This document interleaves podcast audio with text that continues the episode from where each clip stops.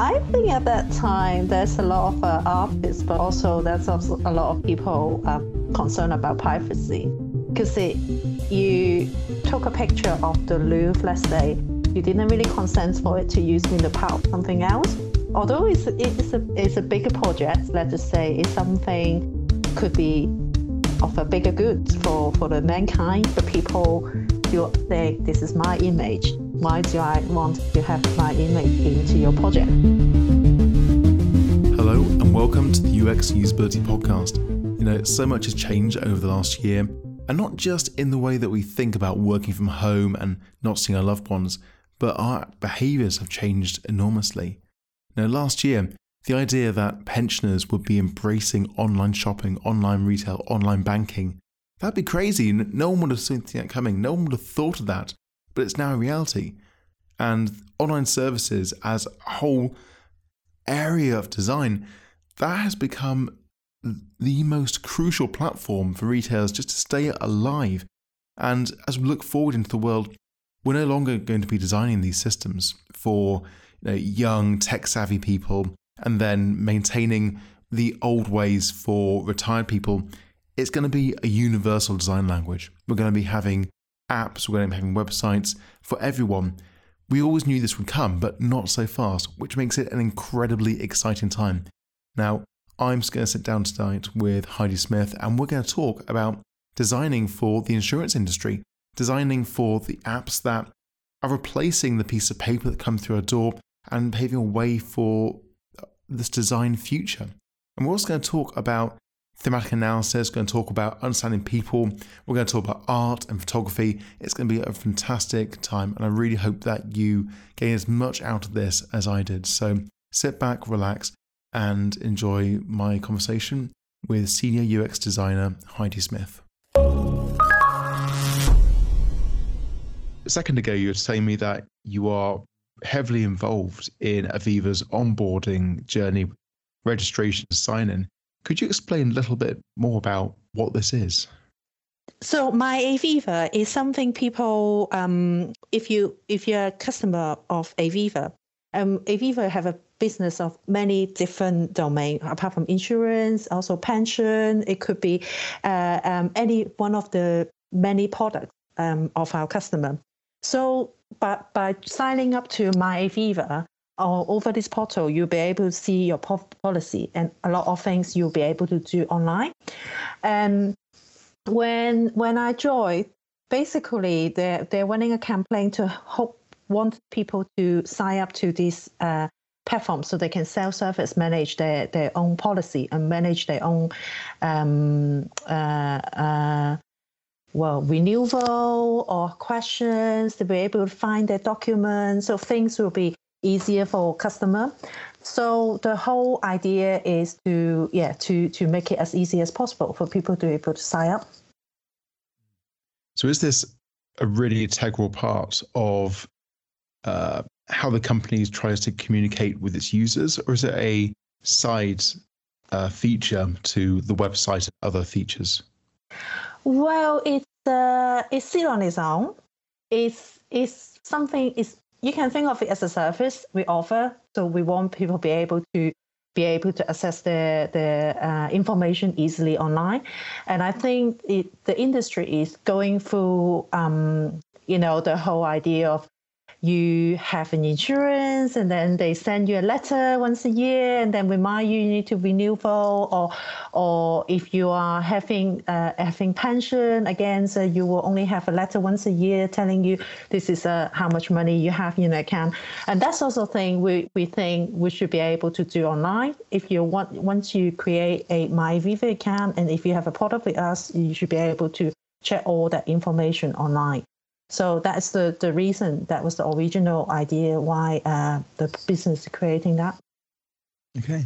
So I understand that with insurance, it's a very mm-hmm. cutthroat industry that the first year someone signed up to a policy, the insurer doesn't really make any money. It's every other year after that. Do you think that having a great experience on a platform that manages all of these services helps people stay longer, or is it a uh, smaller Im- impact? Oh, it's de- definitely it. I think it create more transparency, and you be able to with people uh, be able to look for uh, what they have bought and how much money they have paid, and that sort of information is is quite important to help people to make this decision. Obviously, um, convenience also one of the things we wanted to uh, provide to our customer. If you think about if people um, nowadays we all doing things on online, not just on desktop, on mobile, and and my Aviva, the whole idea is you can access it on the mobile. You and and we have an app as well against the, that is kind of linked up to that. You can do it on the website mobile web and and the whole idea is yeah providing that definitely get people more incentive to um, come back to us. And we do we do have measure of that but um, yeah it's a positive measure. Let's put that as a corporate secrets and say we can't talk about that. it's not really a corporate secret, but in terms of um, user experience, if you have a, um, uh, something, let's say, useful to you and make things very simple for you to renew something, and in and and but there's in the industry and there is a general behaviors. If even if you get a renewal notice, now people's normal behavior is just go online, go on any compare uh, uh, prices uh, website they will then go very quickly be able to check what what they think will be the most uh, um, uh, let's say the ideal price for the customer and the whole um, Aviva brand is uh, slightly different. We want to make sure customers seeing that this is what you've been uh, paying, and, and you, you can get that information very easily, and and that's that's the new price. And definitely, I, I, personally think it really helped people to come back. There's a quite um, uh, kind of building the relationship with someone. Mm. So, what struggles have you gone through as a team to get to the point where you can achieve all of this? Well, this this this project has been going on for, for a long time. When I came in, I are really um, focusing on make sure uh, certain things work as, as good as they are. Recently, I helped um, uh, implement um, uh, something called photo IDV, so, so helping people to be able to use their face to lock into a more secure area of the um, of their policy. So the the I think the team struggle, one of the things struggle in this particular thing was because Aviva is a company of many companies joined together. And a lot of our information or a lot of, uh, of the data is uh, owned by different different company or we are all under the same umbrella. So, but when you want to put people into the same same same arena within the same website or same same login, and there's a lot of uh, different kind of like technical wise there's so many different systems you need to link them together. And then the database or, or policy what is offering they're all different. People bought, bought a policy 10 years ago. They will have a different policy number from a different company and how do you then register them? And so there's a there's a lot of that technical um, difficult difficulty. Mm. but also there's also a little bit of um, with certain insurance, people doesn't have a great uh, loyalty. They change the insurance, especially car insurance. It's, it's just a lot of people would just change every year. So how how do you if they leave and then when they come back, how do you make sure it's the same person? How do you recognize them? So that's just technical problem, but also mm-hmm. building up the team. How how do we get all these different people work together? And I think that but um, my Aviva, I think, was one of the um, uh, projects really involved a lot of people, and it was a great team to work on that. Mm. It sounds pretty challenging. Um, uh, every time you try and do cross systems, it's always a nightmare. Do you find that the customer experience, what people are expecting from any service you give, is the same for all the products, or do different a kind of product consumers want something different? I think people's expectation actually year on year is um, expecting more and more because generally um, the whole um, digital industry um, people be so used to, let's say, Google or, or going on online banking, the expectation of things happen on their fingertip some will take it for granted. Um, so generally, the standard um, need to be high, but we do find because some of our customer um, are maybe they're more uh, in a in a uh, higher age group, so they might be struggling. So we are very careful, make sure um, we we are cater for everyone. Things that work need to work for everyone, and we have a very high accessibility standard to make sure it's easy for use. So I do I do think in terms of customer, their uh, expectation are much more higher nowadays. So when you think about the experience people from uh, getting insurance, working through, getting these platforms, wanting more year on year, what is it that people, what kind of experience are you trying to give to people through your services? I think from the business point of view, obviously is um, uh, easy and convenient to be able to get a call, get get a, um, what people come here for. But different products actually have different requirements. So if I uh, mm. if I'm you coming to to Aviva, you're looking for opening a saving account. How you expecting from us? Probably the, the process will be different from you coming on to us directly. You want to get a car insurance, so you might be already know you want it or you want it, or you might be coming to it just looking for information. So we talk a lot about um, uh, user journey and thinking about when when let's say if you're coming to buy a car insurance or you already have an insurance with us, you're thinking about renewal, what you'll be looking at. What should we direct you? If you're renewal, the first thing is we really encourage you to go sign into your MyAviva. So you might see something only offer for you, or you see things more relevant to you. And so this is the thing we can offer within uh, MyAviva. And if you're a new customer, and then we can say, uh, you, you, you come into the site and then obviously and then there will be information about showing uh, why our product uh, what is the uh, why is it better than other and how is it um, um, guide them to come to the final conclusion of um, signing up or buying the product. Mm.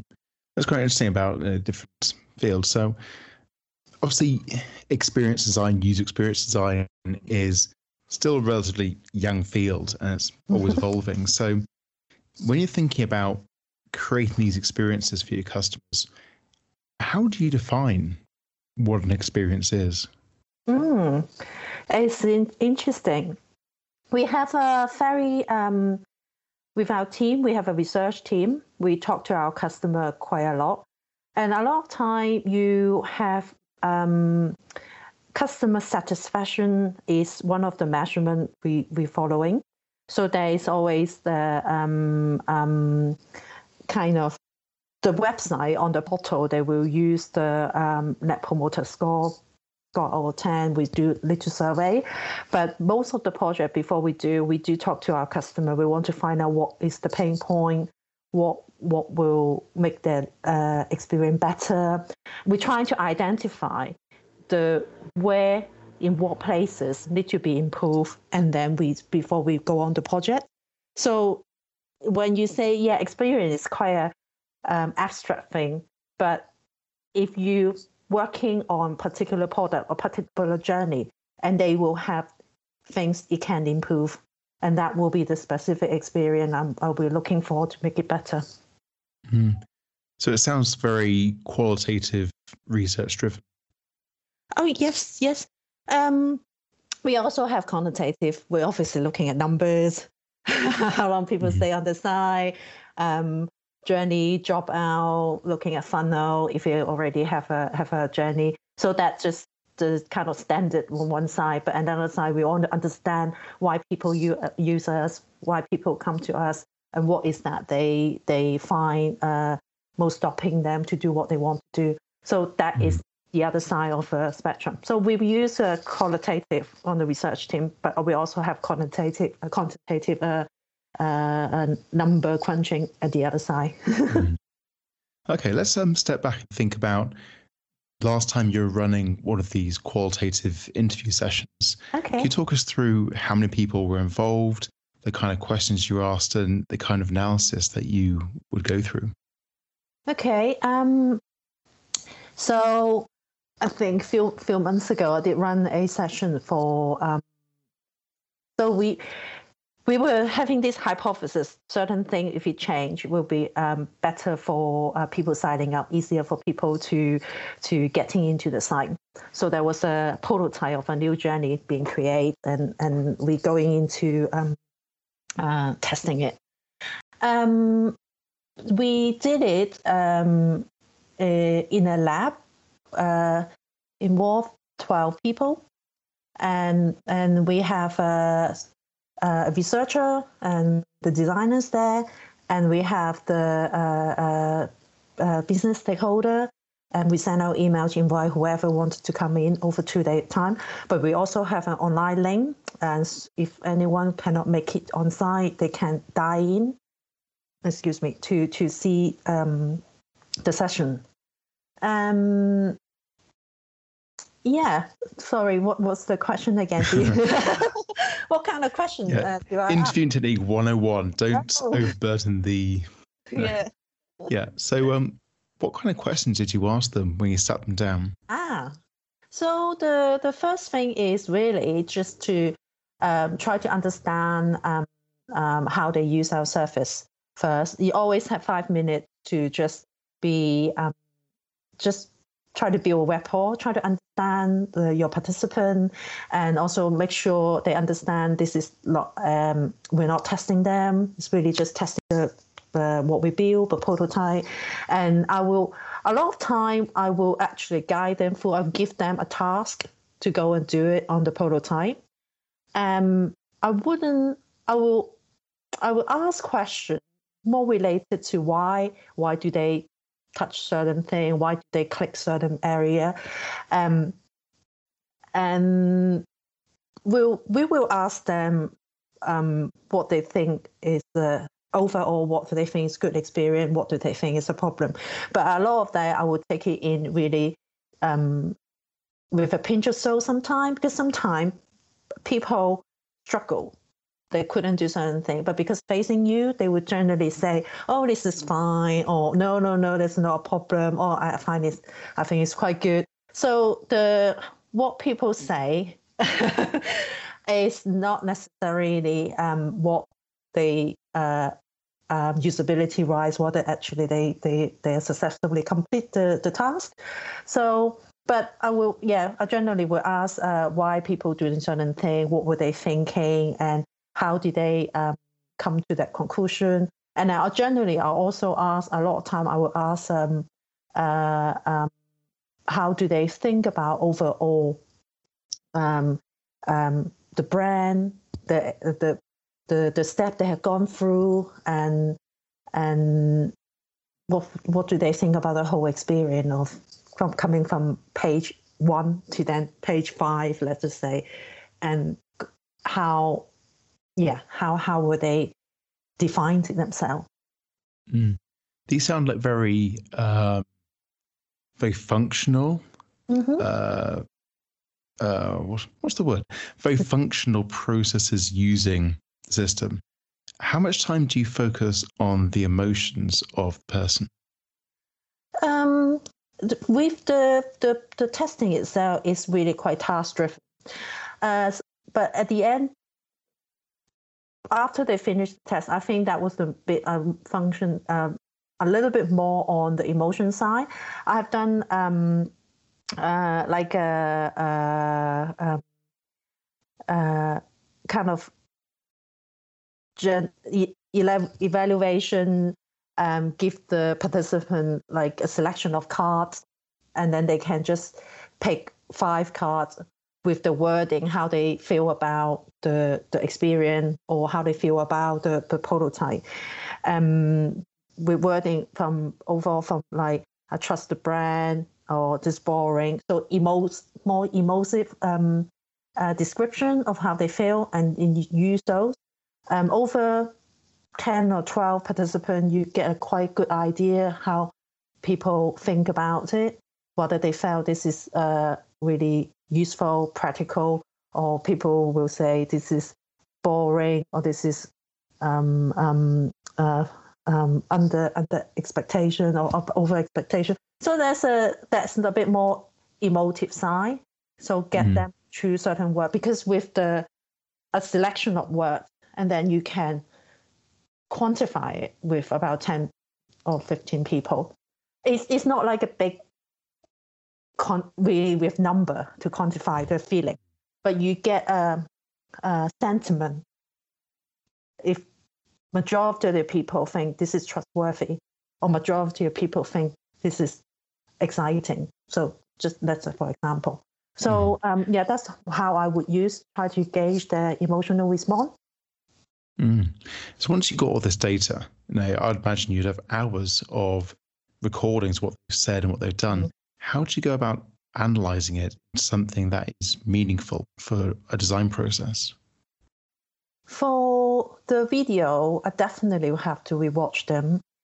Um, in in the old old old old day in in the in old old day, I will try to transcribe them. But obviously, this this is like almost in a commercial environment. It's quite unlikely we transcribe the whole thing. But you will try to pick out words. I will be watch the video, um, make sure. So during the during the session, uh, we have people will be um, making notes and, and, and using post-it note on the other room to make sure each participant or the highlight is a document. And and I will compare the notes we already have with the video, make sure we haven't really missing anything, um, but also try to get um, so get a feeling of what what we be what we've been doing. So at the end of the first day, let's say we've done six people, and before we go home, we will kind of sitting together, whole group, uh, everyone involved, will be able to try to like trying to see whether there's some big picture coming up. So that is the first first step of organizing this data. So we have a sense of what we get first day. If there's anything we set out to try to find out wasn't um, didn't come out as we want. We can change the prototype for the second day.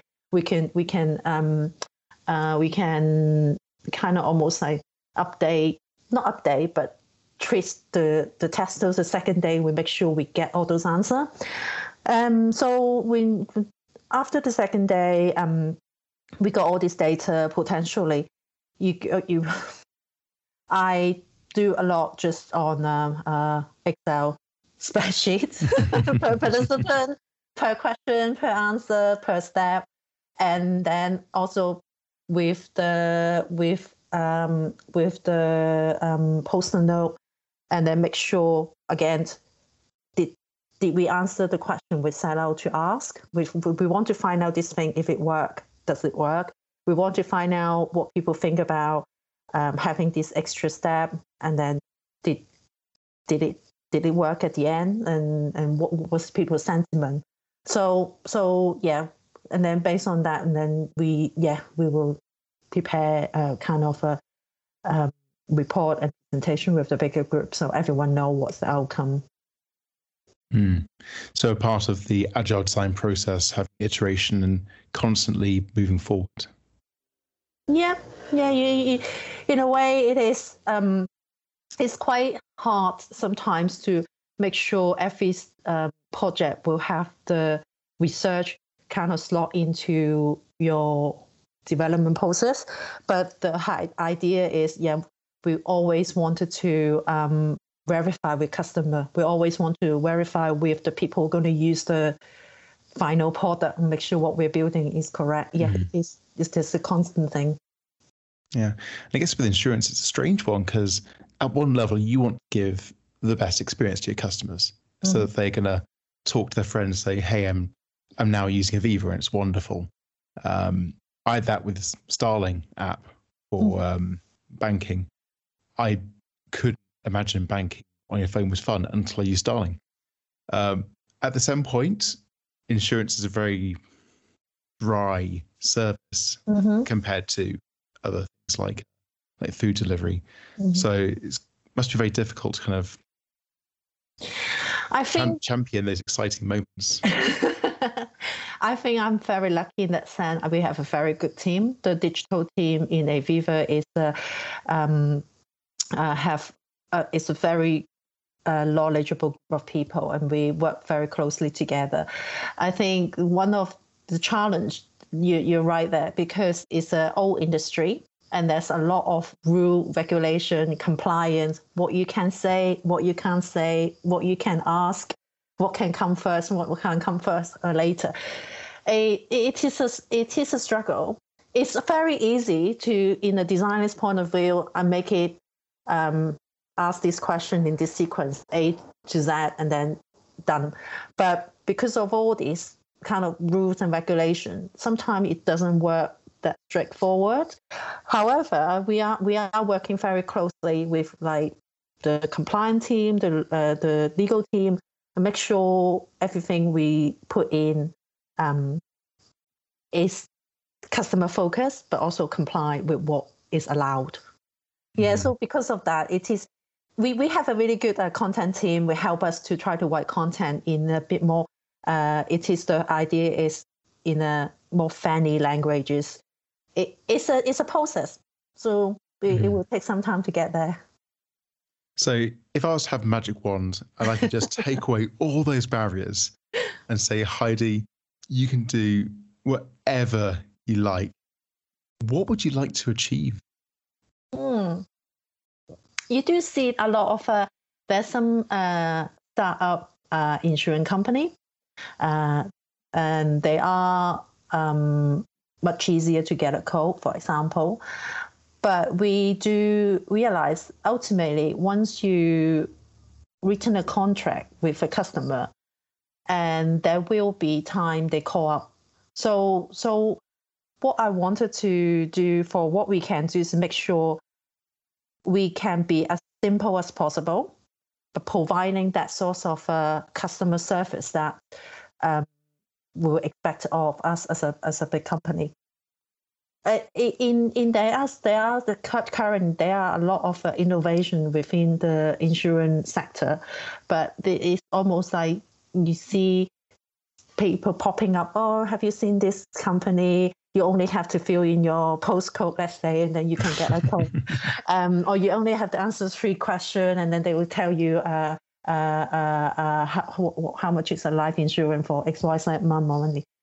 But uh, on the surface, you you can do it very easily. But on the behind that, then the, it's all that uh, need to work together. Hmm.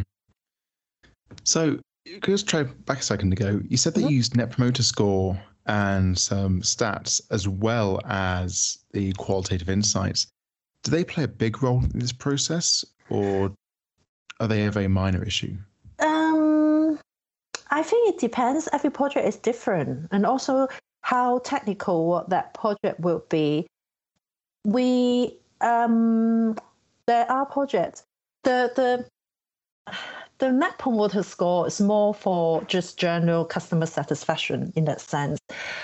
And we we have project um, in the team. They want a SAC score. Just want to uh, uh, um, sorry, um, what's the term? Want to quantify against all the side. Um, it's it's different different thing, the different part of the of the project. I would say I I, I can't say which one is more important. Mm-hmm. That's fair enough. So, Heidi Smith, uh, talked a lot about what you're doing with your job, and lots about um, you know your employer. I want to get a little, know a little bit more about you. So, obviously, we connected over LinkedIn and I've read your LinkedIn profile. But what should I ask you that LinkedIn doesn't suggest? okay. Um, as in anything. Okay. Oh, apart from UA, I am also very uh, a keen photographer, and which I'm not really uh, uh, follow up. But there, I, I think there was something I always say, imagine in my life, if I continue, I would like to work somewhere to improve uh, uh, some kind of digital experience for photographer. it makes sense. I try. I like to mix things I like together. So yeah, that's that's the thing. I guess you can ask okay. me about that. so what? So in the world of photography, obviously that's been going for what 100, 120 odd years. What do you think is lacking in the photography world? It's not really lacking. It's the technology. Against, it's um, everyone's using a, a phone. is almost like a camera now. In a sense that uh, dig- digital or technology has changed how people perceive photography. I think previously you uh, you have uh, one of those Kodak brownie little brown box to take pictures, and then you got the period everyone have a like a Nikon or Canon camera, and then and then and then gone for a period everyone you know be more serious and they invest in camera gear but nowadays, when when the phone starting when people start being able to use their phone to take picture at the beginning, they were just oh, okay taking picture. But with social media, the the idea of taking picture or taking your own picture it become something very different from how um, people perceive as a photographer or professional photographer. So there's a, something really interesting there, and I I would like to yeah um, think more about it in, in a way, you think about data, and then there was a period. Um, I don't know if they still do it.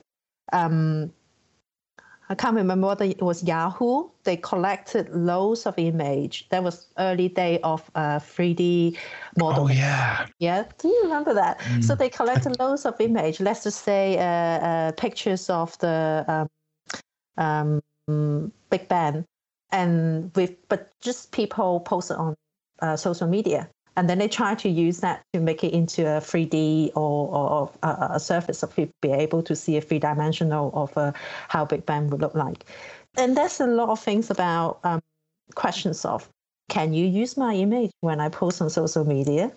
Um, who own this now? One is out there, and or does it really? Yeah. Well, where is it that photography? Yeah. I'm trying to dig my um, PhD thesis out of um, my computer right now because oh, it must have been uh, 2009, so 11 yeah. years ago. Yeah, I went to a I conference. Was, uh, yeah. talk about that um, um, image and and technology, and that was the beginning of that. And I thought there's there's something there. Yeah, so at the conference I went to, um, I was speaking to one of the guys from Yahoo. He was telling me about how they found loads of pictures of Yoda popping up randomly in San Francisco. And the whole team go, What the hell's up with this?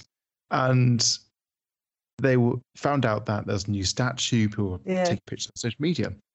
And they went, Huh, if we start following tags everyone's just randomly posting online, we can start to do some really awesome things with, you know, obviously search technology, 3D images, all these things. Um, and then Microsoft made oh, what the hell was it called? What? Photosynth. Is it the name of it? I can't yeah. really remember the name. Yeah, it could it be. Did, did, exactly what you're talking about. Um, you just go and take a lot of photos of wherever you are, and then it renders it a 3D model, and you can walk around your photos on your computer. Yeah, yeah, yeah. That was, I think, that was the thing they were developing at that time with yeah. one of the um, kind of demonstration, just talking about the idea of it. I think a lot of people at that time just felt, wow, obviously, um, no one really think about when they're taking picture or just put it online will be, be used in, in some mm. other purpose. But at the same time, you kind of like, oh, this is great because photography no longer a solitary action. it's become a, you know, collaboration. If you want to uh, I want to see, I've never been to Paris. I want to see the Louvre, let's say. And then you just go there and then everyone's picture is there. You can, you'll be able to experience it. Mm. It's kind of weird that we're just here talking about things that happened over a decade ago, and they, and they still sound incredible because they never really took off. Why do you think that is? I think at that time there's a lot of uh, artists, but also there's also a lot of people um, concerned about privacy because you you took a picture of the Louvre, let's say, you didn't really consent for it to use me in the part of something else. Although it's it's a bigger it's a bigger um, it's a bigger project. Let's just say it's something could be of a bigger good for for the mankind, but people still think this is my image. Why do I want to have my image into your project? I think there's a lot of uh, what is public and what is private, and that's a that's the beginning of it. Really, it's just really similar to what social media is happening now. Once your your idea or your your opinion is out there, it's no longer just your opinion. It's a public opinion because you are talking in a square to a number of people. So in what, at what point at what point at, at what point when you post a picture, it's still your private picture, not become a public mm. picture. So I think that was the kind of like the thought at that time. People talk about what is mine, what is belong to mm-hmm. the outside. And do you think that killed it? yeah. oh, it could be that, but of course it could be there's a there's can't see where the money is going to come out of it. it just, so think about with these ideas are starting to come up again with um, virtual reality mm. and augmented reality, which always seems like it's just about there, but it never quite gets there yet. Yeah, I know what you mean.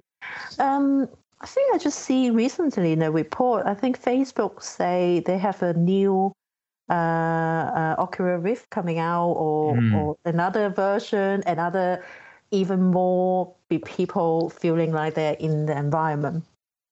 Mm. Um, I, I think it will take some time. I really do think it will get there, but but what everyone will really benefit from it, whether people will really think it's a good thing, I do not know. But from what it come out to now, it's not well. Is it ten years? Maybe less. So maybe haven't gone through the ten years, the the mm. final jump. You can't get to the point. Most of the people feel this is usable, and then maybe mm. it will it will be a bit more it, currently, I, I see only using in games. I, I struggle to see what real life situation you can implement into society, really. Yeah, do you remember? Let's sort of relive the past again. Do you remember Second Life? Again, yes. about a decade ago. yep. Oh, Second Life. Sim, creating a world somewhere. Yeah, absolutely. Did you ever use Second Life? I think I log in once and I scare myself. yeah, well, yeah, yes, I did, I did, I did use it, um, but really uh, research, have a look, but I didn't really, um, I seen use it every day over a period. So my mm. experience is very brief. Have you? Have you really? Uh, well, I, I, tried to. Yeah. You know, I, I tried to love it because um, I was doing my PhD at the time, and I was uh-huh. reading all these articles about um, how it's going to be the platform of the future. We're going to have conferences and shops, yeah. and we're going to fall in love on it, and all these great things. It's like, all right, get get me some of this. And yeah, it was yeah, it was there, but something was lacking. I mean, what do you think would be needed to take these virtual platforms, either on your computer or on VR, take these virtual platforms to that level where we can use it for things as rudimentary as insurance. Yeah, yeah. That's a really good good point. I remember one of the projects in my um, uh, from my uni. I, I graduated from uh, City University. One of the research projects they were doing at that time was to build a um, center in Second Life to help people who had um, I can't remember what is uh, aphasia. So some some uh, uh, illness, but I think it helped them to be able to communicate with others, help them to build uh, uh, uh, um, confidence to to communicate. But I think there is use. It's a very specific picking on a Second Life because there's certain things they could do and couldn't do, but also feel people can feel safe in their own environment, but you cannot have some kind of um, connection with other people. And I think that potentially could be the thing for anything who is online, digital, and will to be able to get to your home. And then you feel like you sit down i'm just every day i come home i'm u- as if using a computer i'll be locking into a virtual environment i'll be using it. The first, number one the first thing is there must have to be some function for them to want to go into there. And people then could build in some kind of they will then build uh, their comfort zone how much they want to use it you, you, you're bound to have people have more um, capacity to use it every day. Or, but you also will have people like, no, I actually my eye can't take it, my brain can't take it. This this screen is not really physically comfortable for me. But as in every technology, to to go to that that stage, you you need you need a few milestone. And all I think the currently what we have seeing in what we remember Google Glass? Same thing. so trying to get that. I think that's like a first step. Then you have let's have a full helmet. Then you see free size. And then I think you probably next thing you might see some chair invented. You sit in the whole place, you see the whole thing. Again, um, we are. I would say we're quite far, but I would love to see it because uh, I am a big uh, sci-fi lover. The whole um, um, William Gibson, Neuromancer going into Matrix, that sort of idea. I, I can I can imagine, but I really do think physically we're quite far away from it. Mm. So when I first started doing research with virtual reality, mm. there's part of me going, why are we sticking to Earth physics? We can do anything. I know. And I, I just wanted like I wanted Matrix level yeah. infinite corridors of things. And then I kind of realized that, you know, that 75 year old guy or girl somewhere in uh, the remote area of Scotland, they're not ready for that yet. We've got to take baby steps towards that. You might have a city, uh, suddenly everyone's living inside and do everything within their, their VR, buying all the insurance just online, and they're not leaving their home ever and then you have um, another place in, in in totally everyone not getting this. In a, in a sense, I think the pandemic made, made everyone staying in. It's way more, uh, so much more people, so many more people, mm. kind of accepted going online is a is a is a thing. I mean, going online every day, do your shopping. Being working in this industry, I thought okay, just standard. But I do still hear like uh, some relative of you know I never use online banking, but I do now because of this. So this is almost like a uptake of that, but this is the 1st mm step. Yeah, but how do we then make sure the rest of it on these other places they will be doing it? Mm. I think we could have great ideas about bringing sci-fi, bringing art together into platforms where it makes everything exciting and everything oh, wonderful. Um, Absolutely. Absolutely. Then remember what you said at the very start about the problems you've had getting server A in that building talking oh. to server B oh. over there within the same company. yeah, yeah. That, that, that, we are still having problem in such a physical level. I, I can't, I, I'm struggle to see how when is it going to go over there. I honestly don't know. In a sense, um, Mm, and also feel that I'm not close enough to see the technology actually technology upgrade. What is the next step? Let's say quantum computer or things that could run faster to make these possible. Um, things are not in the same uh, system, so they don't talk to each other currently. Again, how do we make sure those things happen? if if if they're not in a network, and how how would that be able to communicate? So there's just a lot of these small things, small mm. big thing.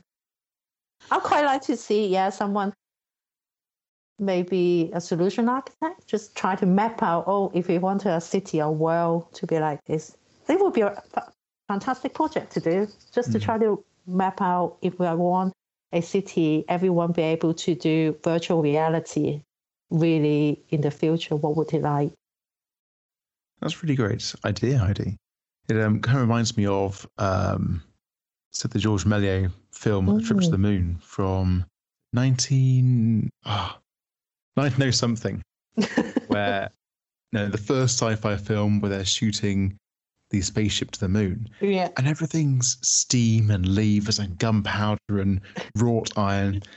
Because the world was steams, levers, gunpowder, and wrought iron. Exactly. They had, they had no concept of anything that actually got us to the moon. And then you look at space, um, is it Space 2001? Yeah, yeah. From, uh, no, is it the 70s? Yeah, um, seventies. And we, and we knew how to get to the moon at that point. And still, the inside of this futuristic spaceship is single operation buttons, flashing yeah. um, blue, flashing orange, because that was the world. That was how so, they could imagine what would happen. So, like, from what we could imagine now, I really want to see. Okay, based on what we understand, the uh, let's say I would like to see maybe there will be voice control remember when um, Minority Report first came out? Everyone was like, "Oh, look at the interaction the Tom Cruise doing on the screen. That is the future." But, how many you remember that? And then for, for, many years, then all the interaction designers, oh, let's just try to do things like really use your hand, directly control the screen. It didn't happen, but that was how we imagined it. Yeah, it's um, it's when you tell people that use your computer becomes cardio. It starts going, ah, I'm okay. Yeah, yeah. But I guess also there's some of these experiments, you know, trying to bring art and vision and uh, the sci-fi world into our everyday experience. You know, some of them fall flat, but some of them obviously pay off. Like, you know, who could have thought the iPhone coming oh. even 2006? Yeah, it's really changed changed how people behave. I think uh, I'd like to see something like that again, like not iPhone, but something come up and everyone, the perception technology, the acceptance of it, of the expectation of it again, move up another level. So it, it that that I, that is a yeah, that is a really exciting actually. That. Mm. So everyone listening to this podcast who's a student and at university, like we were when all this stuff was kicking off first time, yeah. what skills do you think they need to really make this future happen? Mm. On in this field, what I find is um, still the curiosity of how people um, uh, uh, do their stuff, how people work, how people do stuff, and sometimes you just look at people do things, you just like um, the observation. I think in this in this industry, the observation, the curiosity, but also the tenacity to try to find out why people doing certain thing is is very important. That that skill will last you. Um, it doesn't matter within the trade. You want to be a researcher, designer. You want to run projects. You want to work uh, as a uh, uh, UX uh, copywriter, it, it, still will have the same skill. Is you have to be really interested in people. You really want to, to be uh, helping people or understand people and try to make the technology work for them. And that that I think is a, the most important skill. I I couldn't say better myself. so Heidi, it's been fantastic talking to you over the last hour, and I think we could probably go on for another hour quite yeah. easily. Um, but we do have a limited time. So, a final question for you. What do you think would make the world a better place? In today's, I really think people need to have more empathy. People have more empathy will be less anger and also more understanding of each other, and then it will make the world a better place. That's mm. my take. And that's a really beautiful place to end. Oh, thank you. So, Heidi Smith, thank you so much for your time. It's been a pleasure talking to you. Pleasure. You know, talking to Heidi the other day reminded me that to be a great designer is not all about the skills that you learn in an obvious way. It's also all the soft skills around you. You got to have those interests that spark your curiosity, spark your imagination to drive you forward to create something that's really amazing and will inspire other people. You can't learn everything from the books. You've got to go out there and see and experience everything. So thank you once again for Heidi for joining us on the podcast. It's been great to have you on this. Hope you've enjoyed tonight's episode. If you'd have, then please like and subscribe us on Apple Podcasts, Spotify, Google Podcasts, or wherever you find your podcasts. I've been Dr. Chris Parker. I'll see you next time on the UX Usability Podcast.